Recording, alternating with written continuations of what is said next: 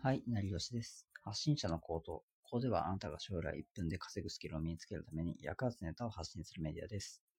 え今回のテーマは、自分の話を短く伝えるべき理由です。手短に相手に自分の話を伝えて、無駄をなくすということですね。これはま意外と難しいことで、僕も気をつけてます。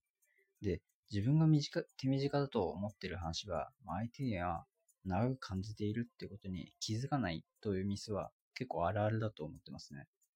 で解決策としては自分のトークに型を作ることがいいと思います。である程度話す流れが決まっていれば、まあ、伝わりやすくなるんじゃないかなっていうふうに感じますね。で、つい言いたいことは何でも言ってしまうっていう人は結論から話す癖をつけましょう。完璧ではないですけど、改善されるっていうのは確かですね。そして相手のリアクションを見ながら喋るのも大事ですよね。